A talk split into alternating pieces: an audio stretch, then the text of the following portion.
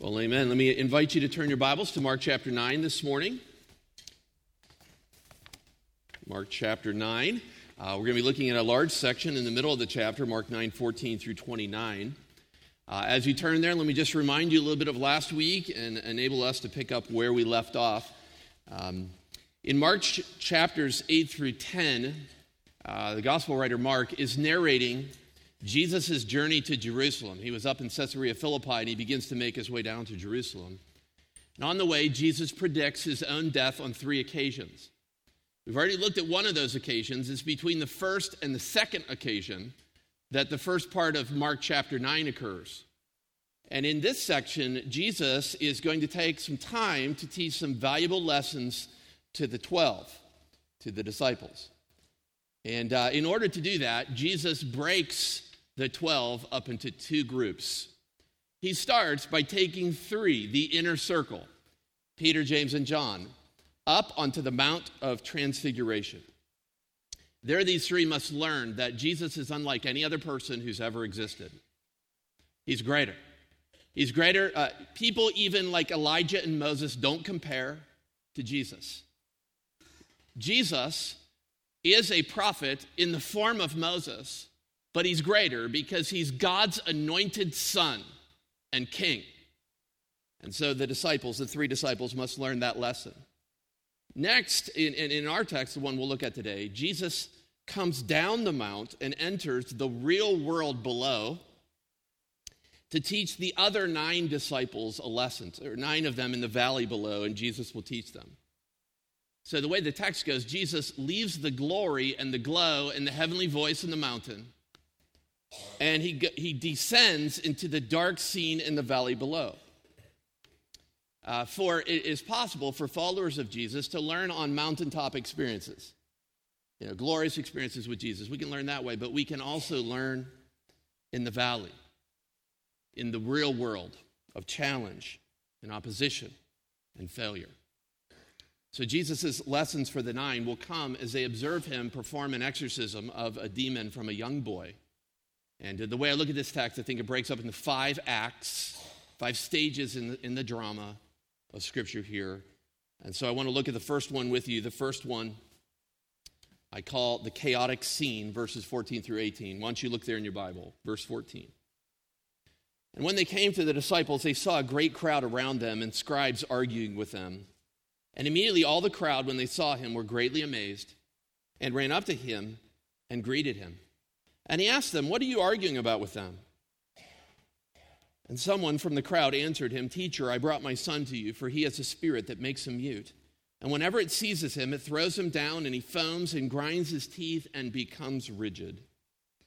So I asked your disciples to cast it out, and they were not able. So Jesus comes down from the mountain with the three disciples, and they find a chaotic scene. They find the disciples here surrounded by a crowd, being harassed again by the scribes. As soon as Jesus arrives on the scene, as is probably fairly typical, the, the crowds and the scribes notice and they swarm to him. The crowds can't resist him.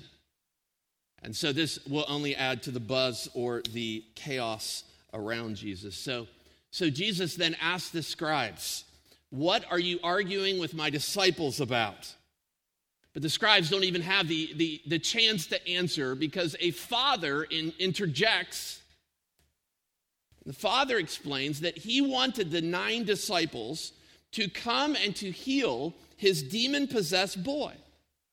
His son was suffering from a very severe form of demonic possession that brought all kinds of dramatic physical effects and threats to the child. So the father wants help. But instead of helping, the nine disciples uh, were not able, the text says. Do you see that in the text? It just struck me as I read this over and over. Every time I read it, they were not able. A little phrase at the end of this first act is uh, based off of a, a very powerful word in Greek in the original. It's a word that Mark will use from time to time in his gospel. He doesn't use it very frequently, but, you know, so for instance, in Mark chapter 2, He describes those people who are healthy, they are whole, they have no need of a physician. So they're the, the not able, they're, they're healthy, they're whole. In Mark chapter 5, when Jesus is dealing with the, the, the, man with the legion of demons, he says, Nothing or no one was strong enough, was able to chain the man and to do battle with him. So the Father's comments in our text means that the disciples were not strong to help. They were not whole or healthy. This is strange for the disciples because on other occasions, these disciples had had success over demonic beings. Remember, Jesus sent them out two by two on other occasions, and they had seen uh, people being released from the demons that plagued them. But you know, so so now they've got this golden opportunity, right? There's nine of them at the base of the mountain, and this man comes, and and, and they're not able to do anything. They manage to make a mess out of the situation. So Jesus and the three come down into the valley, and they find crowds swarming, scribes arguing, disciples failing, and a father pleading. That leads to Act 2 in the story, what I call the initial response. Look in your Bible at verse 19. And Jesus answered them, O faithless generation, how long am I to be with you? How long am I to bear with you? Bring him to me. And they brought the boy to him. And when the Spirit saw him, immediately it convulsed the boy, and he fell on the ground and rolled about, foaming at the mouth. Here, Jesus' response comes first in verse 19. And his response includes three things. Just very simply, I'll work through verse 19 very quickly. It, it, it involves an opening exclamation, two questions, and a command. First, he calls them a faithless generation. Of course, we've looked at the word generation before in Mark's gospel. We know that this is not a, normally a good word in Jesus' language, especially when you attach the word faithless to it. I think personally that Jesus is addressing every person who's gathered at the base of that hill. Those, those people, the disciples, the scribes, the multitudes, all of them, they're part of a faithless generation, a generation who doesn't have faith. Second, Jesus asks two questions here, which I think reveal either his frustration or sadness with the situation. You can, you can, you can feel that, can you not? In just the words, how long? How long am I going to be with you? How long will I bear with you? And then Jesus gives a command, simple command bring them to me. Bring them to me. And the crowds obey immediately. They bring him to him. And then we see the demon's initial response. The demon's initial response. As soon as a demon is in the presence of Jesus, he violently affects the boy. I think that the demon must have known that Jesus is just about ready to bind the strong man and his house, Satan, again. The reaction of the demon here and, and, causing the things he does with the boy is, is, I think it coordinates well with what we've seen of demons and how they respond to Jesus earlier in the text. You remember Mark chapter 5? The man with the legion of demons? legions of demons. When he sees Jesus, Jesus uh, comes off the boat, and immediately the, the demoniac comes charging at Jesus and shrieking at him and yelling, and then he falls at Jesus' feet, collapses at his feet, powerless. It's safe to say, as I look at these two demons in re- response to Jesus, demons don't like to be in the presence of Jesus. They don't like it. And so, our, in our text, what does this demon do? He throws the boy into convulsions on the ground and makes him foam at the mouth. This is, this is the real event. Now, the action slows significantly here in verses 21 through 24. And we come to what I'm going to describe. You see, Act 3 there, the important discussion. Okay, so you got a boy foaming at the mouth, laying on the ground, convulsing. And Jesus has a conversation. Let's look at verse 21. And Jesus asked his father, How long has, has this been happening to him? And he said, From childhood. And has often cast him into the fire and into the water to destroy him. But if you can do anything, have compassion on us and help us. And Jesus said to him, If you can, all things are possible for one who believes. Immediately, the father the child cried out and said, I believe. Help my unbelief. These four verses are very important in Mark's story. They reveal an important discussion that's going on between Jesus and the Father. One of the interesting things I found about this story is this same account is given in three of the Gospels Matthew, Mark, and Luke. And this is the only gospel that records this, this part of the story, this conversation. And Mark actually gives a great deal of time to it. Gives four verses, which is longer than even the miracle itself. The actual miracle where Jesus comes and delivers it, just Jesus does it, it's done. But he gives greater length of time to this. And so Mark is making much out of this conversation. And that's good because as we come to this point in the story, you might be like me this week. And I ask, well, you know, why is Jesus taking so much time here? I mean, why doesn't he move quickly to heal this boy? I mean, this boy is on the ground foaming at the mouth. What's going on? Jesus is not a doctor. He doesn't need to ask all these questions. He can just heal him. But he stops and he asks a question. He has a conversation. And so I think the answer to that question is well, you know, first, you know, why would Jesus do Well, Jesus is in complete control. The boy's going to be just fine. He's with Jesus. But by asking this question, having this conversation allows the man, the father, to explain the seriousness of the, the demonic possession of his son, just how bad it is, how devastating the boy, devastated the boy is.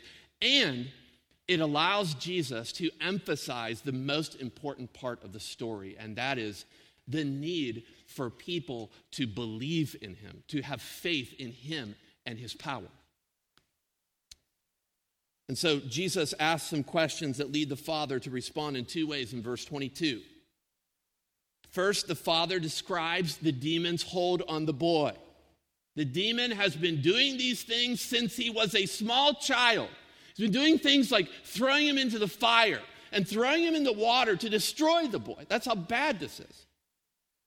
But then the father doesn't just stop there. The father asks for help. He's, he's not just content to describe the, the boy's history with the demon, but he does what I would think any loving father would do in a situation like that. And he, what does he do? He pleads for help. He cries out to Jesus for help. If, if you can do anything, have compassion on us and help us. There's so much I could say about the statement that the Father makes, but one of the things I'll point out, I want you to notice that he identifies completely with his Son. He says, Have compassion on us, help us.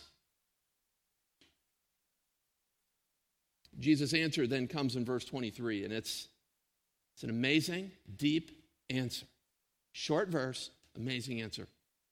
Jesus' answer has two parts as well. Look at the first part of verse 23. Jesus says, if you can. You see that in your text? You looking in your Bible? Okay. If you can. Well, what does that mean? If you can. It seems a little disconnected. But did you notice that those three words are the words that the Father started with in his request? You look above it, just in verse 22. Look in your Bible, right above it. You might even consider marking this. Okay. Just above it in verse 22, when he gets to the request, he says, But if you can do anything, help us. See that? And so many Bibles will be like the ESV here, the NAS, others, they'll put quotation marks around it. Jesus, I believe, is repeating a part of the man's statement. But the English translations take this in one of two ways. And I want to just show you this because I think that there are you know, people in our congregation have different, different Bibles. I want to show you how they take it differently. And the difference can be seen in the punctuation. Okay, the punctuation in this text is an exclamation point in the ESV, but you realize that in the original there's no punctuation. It's just an interpretive thing that people producing this translation of the English Bible, they put in there.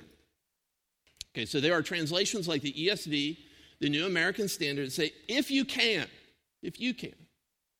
Suggesting here that Jesus is pushing the responsibility for the healing back upon the shoulders of the Father. The Father must have faith in Jesus. If you can, all things are possible for the one who believes, Jesus says. So, in the ESV reading that we've got in front of us, Uh, Jesus responds to the Father's request by calling the Father to faith.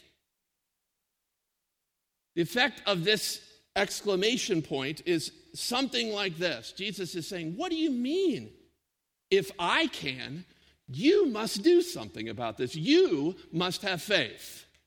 It could be if you can. But there are other translations, English translations like the NIV, that put a question mark here, and that's my preferred, my preferred thing. So in ESV, I just put a little question mark there. If you can. Ben Witherington, I think, explains this really well to us. Here's a statement by, by Ben Witherington. He says, Jesus takes the if as a sort of honor challenge. Jesus' response is astonishment that, that anyone would question his ability. So Jesus' statement has the effect of saying, What do you mean if I can? The Father here does not say, If you want, He says, If you can do anything. There's a big difference between if you want to do something, you can, and if you can. I think the, the Father's statement is, is less than a robust statement of faith in Jesus Christ. If you can do anything, I think the man has grown skeptical about Jesus' ability. Perhaps the disciples' weakness in representing Jesus well has stripped this man of his hope. So he asks if you can, and, and Jesus responds, If you can? Jesus then explains,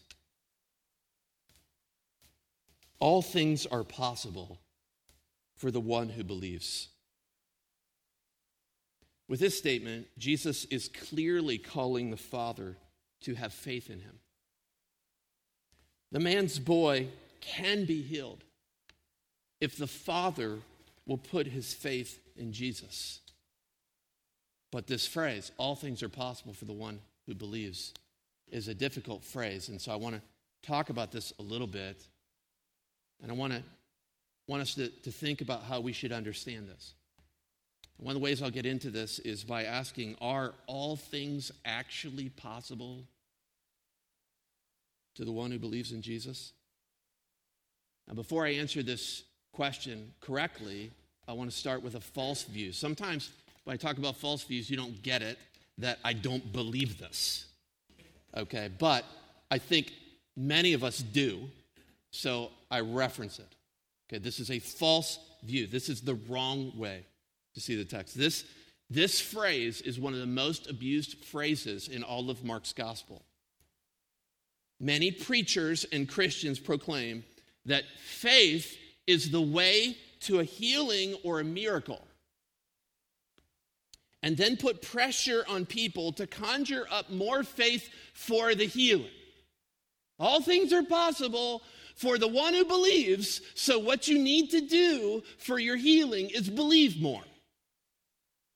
Many people take this way, but I want you to think about that for a while. I want you to think about what you know to be true in the scriptures. I'm going to remind you of a few important lessons here. Remember the Apostle Paul? Remember that guy? Wrote a lot of the New Testament. I was reading in the Corinthian epistles this week, and I, I found that on three occasions, Paul prayed that God would remove his thorn in the flesh. Remember that? Three occasions I poured out my heart to God. I prayed that He would remove this thorn in the flesh, the messenger from Satan that buffets me. And yet God did it in those occasions. What's the problem? Did Paul not have enough faith? Well, maybe, but not likely, right? I mean, he's the Apostle Paul. Okay, well, maybe, maybe he, he didn't, though. That's Paul. But never Jesus, right? Remember Jesus in the garden, what he prayed? If it is possible, I pray that this cup passes from me. Take this cup from me. But the Father says, it's not possible. It's not possible. And the problem is not that Jesus didn't have enough faith to avoid the crucifixion. If I had enough faith, could I bring my grandmother that I, I love dearly saying, Could I bring her back from the dead? If I had enough faith, could I change the color of my graying hair?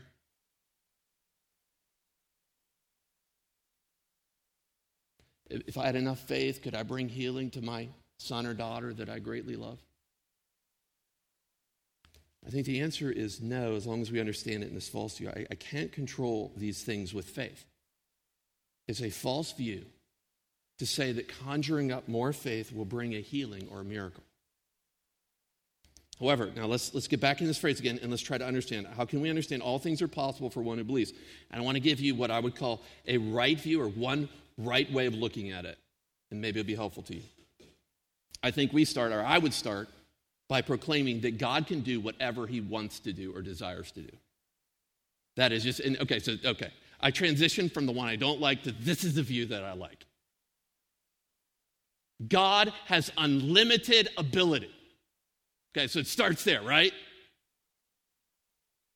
This phrase, all things are possible, is used just a chapter later in, in Mark chapter 10, verse 27. And there, when Jesus uses it, the disciples are lamenting that it's very difficult. It might be, they, they feel like it's impossible for a rich person to be saved, but, but Jesus says all things are possible with God.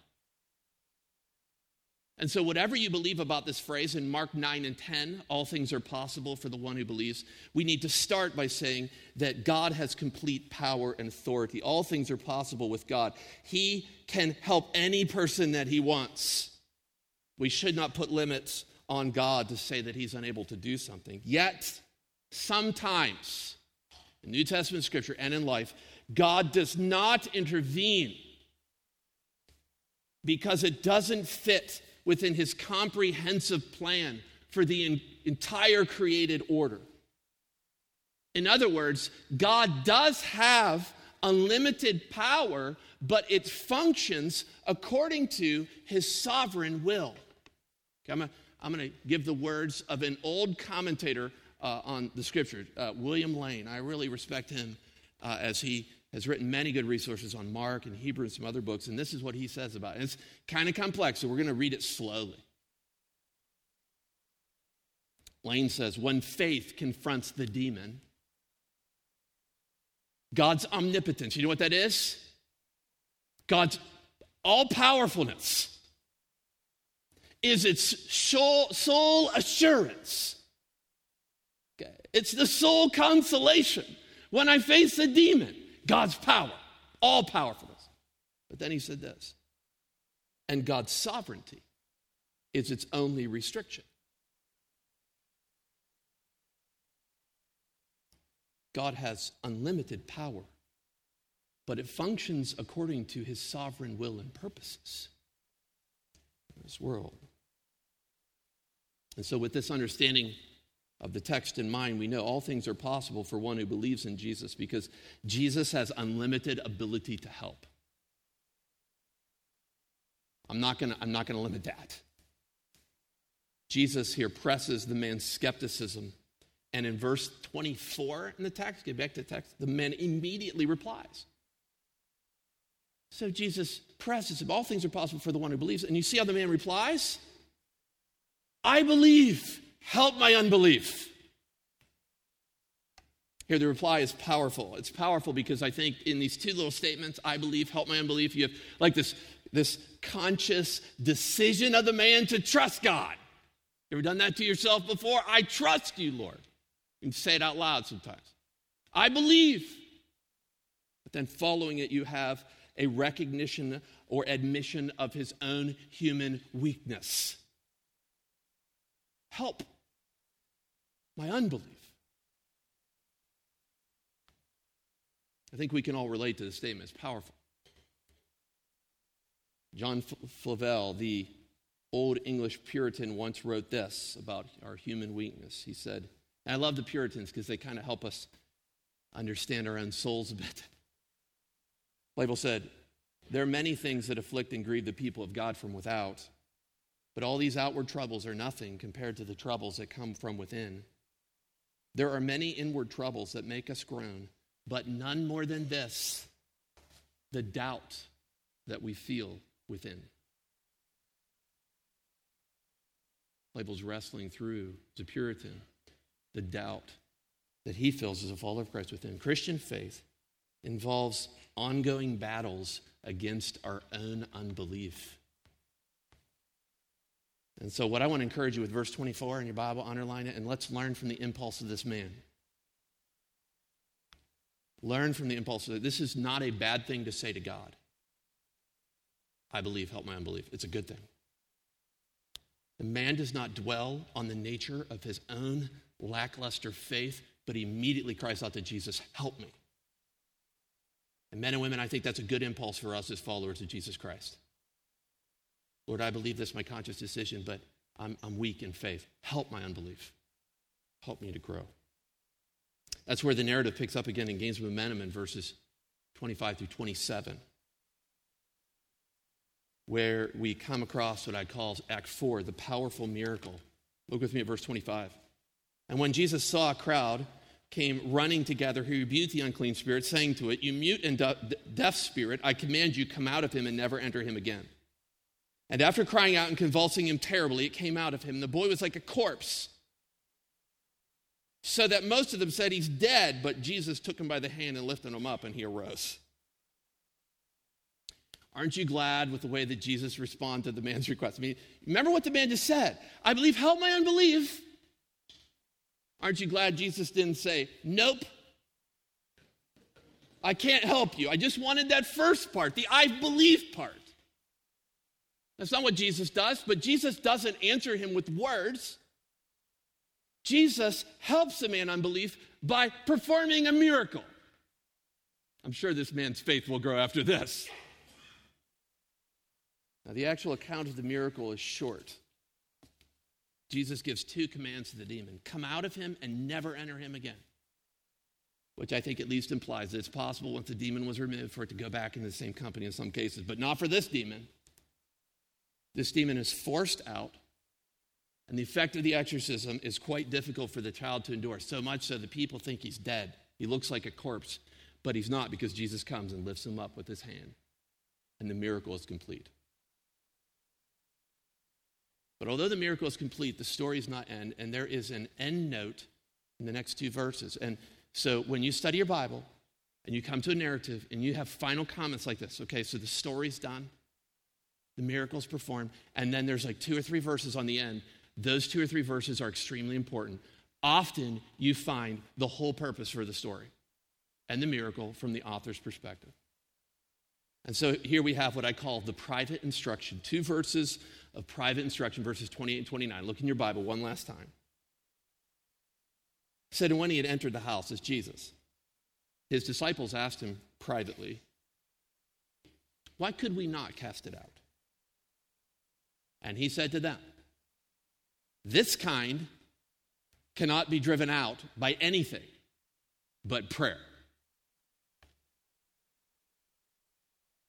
So the disciples here, they want to know why they, they couldn't do it. They'd performed other miracles successfully before. Why not this one? And Jesus gives them a very simple answer. And I just want to, in the moments we have left, make three statements about his answer, his reply in uh, verse 29. The first statement I will make about his answer is that Jesus seems to teach here that there are differing degrees of demonic oppression or opposition. You say, well, where do you see that in the text? I see it in the first words this kind. This kind comes out only through prayer. I think Mark emphasizes more about the power of this demon in this text than in any other uh, of his other accounts about demons. So, in my count, as I read through this narrative four different times, he talks about how the demon was affecting the boy, or you know, making him, you know, convulse on the ground and foam at the mouth and become rigid and all these things, throwing him in the fires. Mark just does all this description of the demon's power over this boy. So it seems to me that both Mark and Jesus understand this demon to be more a more powerful force than other demons. Now, Jesus' statement, if that's true, about prayer then does not mean that the disciples shouldn't normally pray. Okay, it's not like, you know, I, I would just say this anytime you're performing an exorcism, it's a good idea to pray. But the power of this demon makes the need for prayer even more obvious. That leads to my second statement about this reply from Jesus. The second statement is Jesus' main point in the whole story and this verse is to emphasize the need for prayer. The need for prayer. The disciples were weak because they were weak in prayer. The disciples were not strong because they were not strong in prayer. Now, some translations we read uh, add by prayer and fasting. Okay, you might have a translation that has that, and that's because some Greek manuscripts contain the word for fasting, but most do not. And I think it's better to just say through prayer. One of the reasons I would think that is, you know, remember the scribes' earlier rebuke of Jesus. The scribes earlier rebuke, or rebuked the disciples by saying, they asking, why don't your why don't your disciples fast? Why don't they ever fast? And Jesus says, basically explains, well, there's no need for them to fast while I'm still present. And so it would seem unusual to me to require, for Christ to require the disciples to fast at this point. But he's simply emphasizing something. It's prayer alone that will remove this powerful demon. Okay, but I want to make one last statement about Jesus' reply. He's emphasizing prayer. But third, Jesus' answer, you need to pray, is different than in the parallel account in Matthew 17. And so as we close today, I want to turn over to Matthew 17. I want to read the parallel, just a portion of the parallel account, and see that Jesus' answer here, you need to pray, pray, is different than what Matthew records. I just want to see that. I want to show you what I think that the scriptures as a whole would, be, would emphasize to us. So, Matthew 17, verses 19 and 20. Okay, it's going to sound really familiar for a while. Then the disciples came to Jesus privately and said, Why could we not cast it out? Does that sound familiar? This is the same narrative. He said to them, Because of your little faith.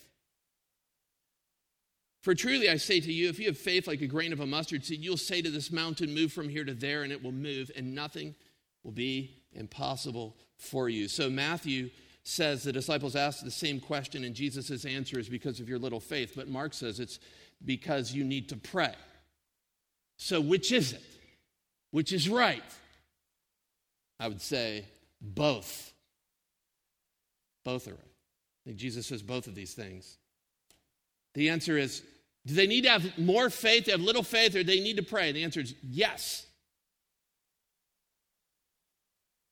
For when we pray, it is because we believe in God. When we pray, it's because we know our own human inadequacies and weaknesses, and we know that we have someone who is listening who has the power to save us. One man said it this week, said it this way this week. He said, Prayerlessness is actually a mild form of unbelief.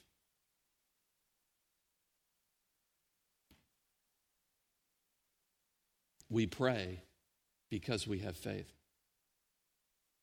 Now, do you think the disciples intentionally thought or said in this account, I don't need Christ? Do you think they'd say that? I can do this. I've got this. Yeah, I don't think I'm going to pray about this one. I don't think so. I mean, I think it's probably not the case. I think it's, this is probably something that they just instinctively did. They did unintentionally. They just went and they tried to help the boy.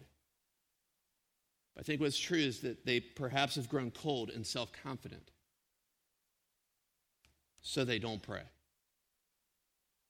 I think the same can be true of us, men and women as followers of Jesus Christ. I'll start with myself. Been a pastor now for two years at Colonial Baptist. And uh, I remember the first few weeks that I was here going to the hospital, to the funeral home, on a visit, preparing for the new members class, and feeling completely insufficient. I would pray to God. Remember the way to the hospital. Lord, I don't know where I'm going. I mean, I really didn't. I don't know where I'm going. I don't know where to park. I still don't know where to park. It's okay. I don't know where to park. I don't know what to say. Lord, you need to help me. You need to help me.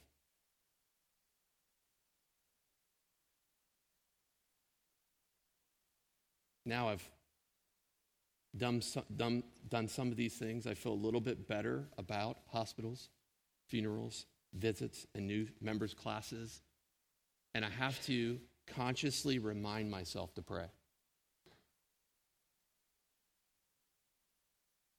Are there tasks that you undertake now that used to prompt you to pray?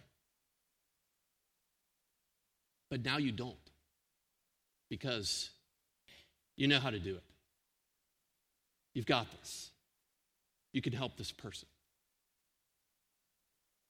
Perhaps it's leading your spouse. Remember when you first got married? Men, especially? No idea what you're doing. Lord, help me. Need a leader. This is great. I've been married for years, thinking, ah, I got this. Marriage, how hard is it? Get up, you know, kiss her a few times, tell her I love her. Don't need to pray. About parenting. And when you, ch- you brought your child from the hospital for the very first time, you prayed before you ever got in the car with a car seat. You prayed as the, you strapped the, the baby in. You had no idea how to do this. You prayed, Lord, give me safety as we travel. And, you, and yet we can get used to parenting. Say, I got this. How hard is it? You know, teenagers, it's, it's kids.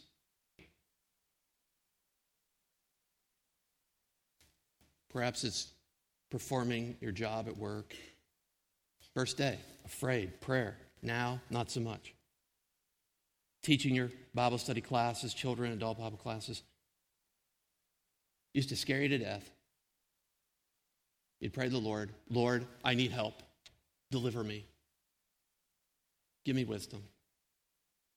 But now, I got this. You know what you're doing. You've been doing it for quite some time. Perhaps you should remember your own inadequacies and remember that it's time to pray. Perhaps you're facing new challenges. Do you, like the father, have a son or daughter who has a great need?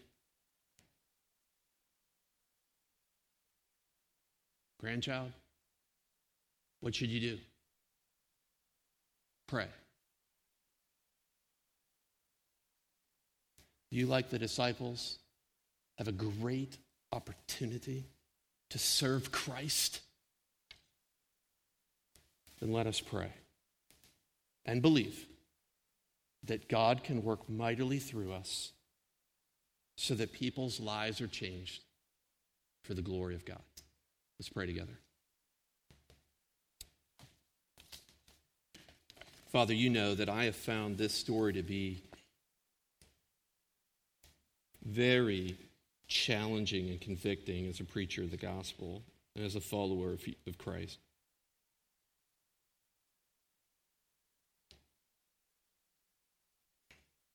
Lord, as we go through the text, we are reminded of the disciples, the nine disciples in the dark valley who forgot to pray.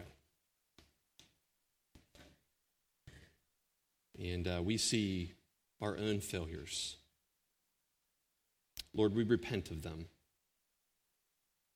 We confess them before you in our sadness. Say, oh Lord, we don't want to discourage people from following Jesus. We don't want someone looking at us and saying, they're not able. Not strong. Because we know that that could reflect upon the character and the, the almighty power of our God. So, Lord, forgive us and remind us of our own inadequacies. This week, may we be like the Father who had no other option, nothing else could help, who cry out to God, I believe you. Lord, help my unbelief.